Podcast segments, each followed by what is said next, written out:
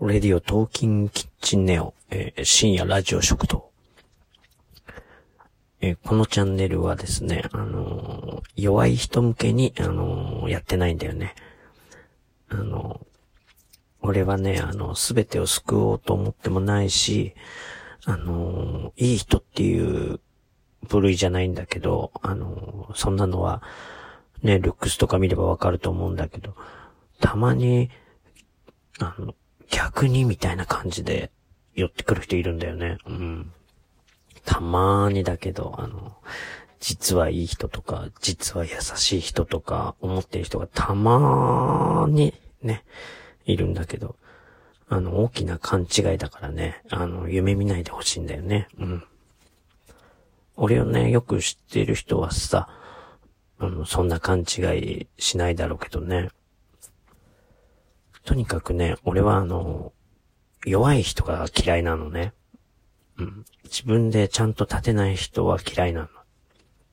それはさ、簡単に言うと、ね、同族嫌悪だよね。うん。自分が強くないから、だよね。うん。まあ、それは、簡単なね、バカ心理カウンセラー、うん、バカ心理カウンセラーとかが言いそうなやつだけどね。うん。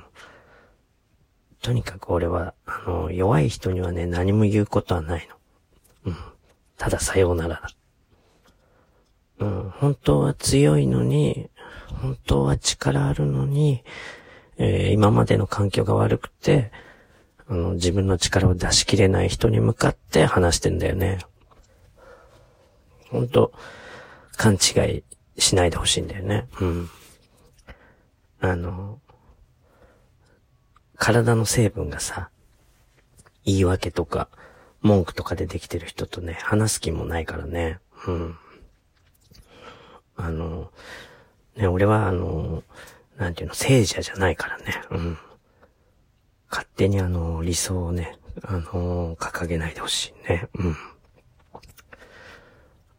子供向けのね、うん、チャンネルじゃないからね。うん。この世はさ、パイのさ、奪い合いだということを知っておいた方がいいよね。うん。心の奥底から、それを知っといた方がいいね。うん。そんなのをね、知っているなんてね、言葉だけじゃどうにもならないんだよね。うん。心底、そこを理解しないと、始まんないよね。うん。オールはナッシングっていうことがちゃんと分かってないとダメだよね。うん。まあとにかく、今日は、このレディオトーキンキッチンネオはどういうコンセプトのもとやってるかっていうことをちゃんと理解してほしくて、話しました。それではまた。